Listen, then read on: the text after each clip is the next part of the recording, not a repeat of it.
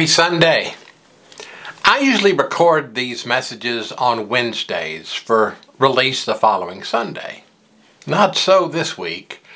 Life was too hectic. Today's message was recorded on Thursday, late Thursday. I was trying to prepare for this message when my phone kept ringing, and while I was on the phone, it kept beeping from other calls and text messages.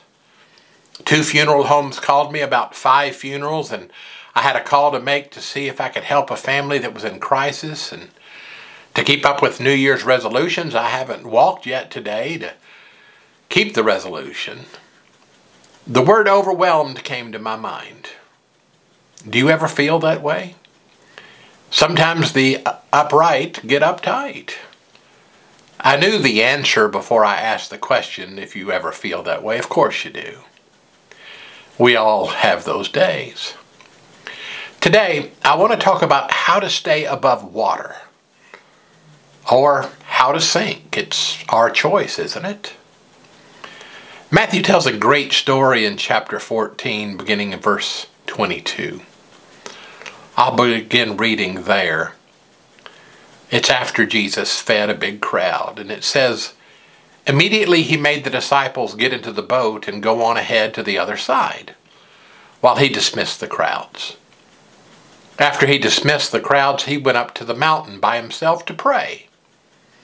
When evening came, he was there alone. But by this time the boat, battered by the waves, was far from land.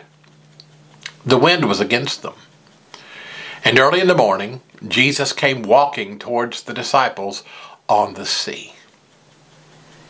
But when they saw him walking on the sea, they were terrified, saying, It's a ghost! And they cried out in fear. We're told immediately Jesus spoke to them and said, Take heart, it's I, it's me, don't be afraid. Peter answered, Lord, if it is you, command me to come to you on the water. Jesus said, Come.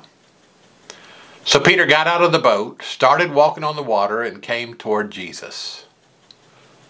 But when he noticed the strong wind, he became frightened, and beginning to sink, he cried out, Lord, save me.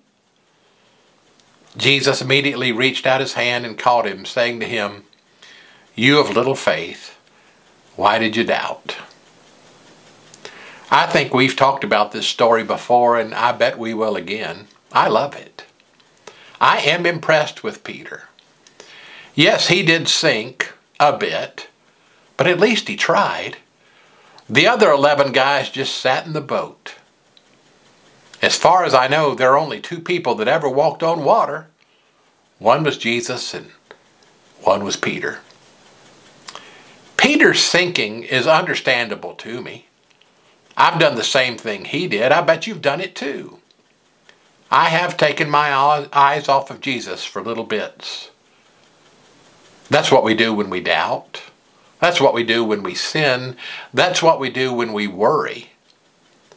When we take our eyes off of Jesus and focus on the wind and the waves and the storms around us, we begin to sink, don't we?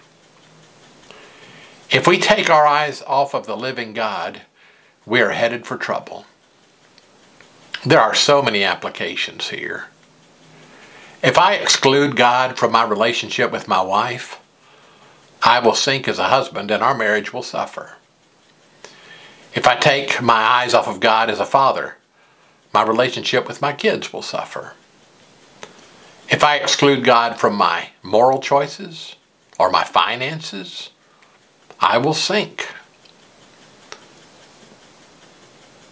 What is it that you need to keep your eyes on God about? Is there a situation going on that you haven't turned over to Him completely? Life can be hectic. If you keep your eyes on this world or on the news more than on God, you'll sink.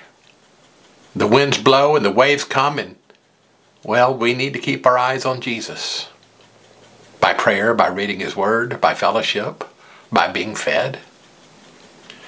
My feeling of being overwhelmed earlier today was taken care of when I stopped and prayed and took some time to look at God for strength. As I record this, the same storms are before me. I have just chosen where to look. I love how Jesus talks about our choice to sink or to stand firm in Matthew chapter 7. I'll read verses 24 through 27. Jesus said, Anyone who listens to my teaching and follows it is wise like a person who builds a house on solid rock. Though the rain come in torrents and the floodwaters rise, and the winds beat against that house, it won't collapse because it is built on bedrock. That's the good news. That's where we should be.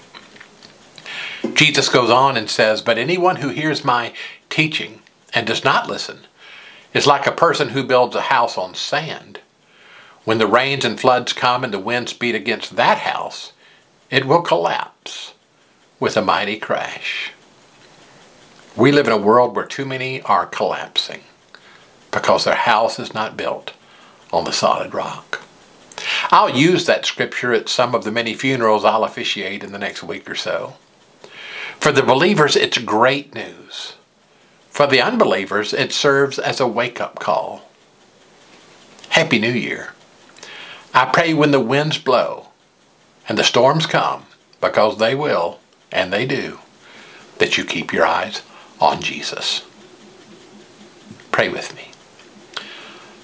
Father God, thank you for always being there and forgive us for forgetting that.